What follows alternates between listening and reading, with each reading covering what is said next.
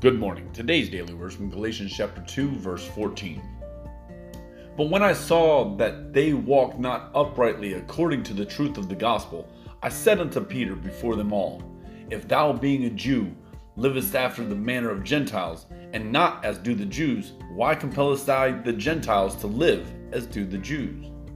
Paul was saying to Peter, if you're telling them to live like this, and you're not living like this, what reason do they have to do what you're saying to do? Paul was telling Peter, you need to lead by example. Our words are simply that, just words. But our lives, as we live them before others, are the example of what Christ has called us to do. To live out the word, not just speak it, but to live it day to day. Remember that Jesus loves you, so do I. Share the word of God with someone today. God bless you.